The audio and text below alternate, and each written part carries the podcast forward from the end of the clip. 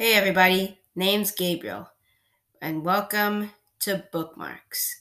I'm here to tell you about my book Wires and Nerve. Somewhere outside Sydney, Australia, Iko's been hunting wolves for 71 days.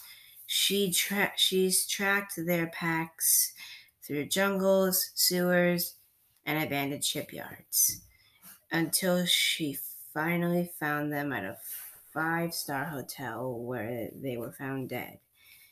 Had traveled to Earth to find the wolf soldiers, even though she wasn't allowed to go there. Iko was a cyborg soldier who, in wishes, was human, but now she became an adventurous, passionate android who protects the land from enemies. Captain Carswell was a thief with a shady past, a beautiful smile, and a stolen spaceship but he met Queen Selene from Luna and he fought for her and became a hero back on Earth. Then he receives a hero's welcome. What I learned from this book is that the theme is teamwork.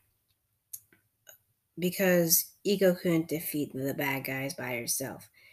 So she gets her friends to help.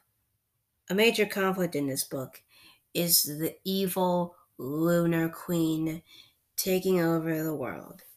She sent her wolf soldiers to Earth to kill people, and Iko went to Earth to take them down. But she couldn't do it alone. So she had her friends help her out. And now, on to the author's message. In this book, the author Marissa Meyer tells teenagers that teamwork makes anything possible.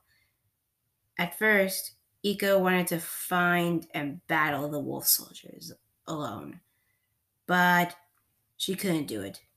So she had friends help her out. They were able to save the world. The author teaches us it's good to work together my mark on this book is five stars. See you next time and keep reading.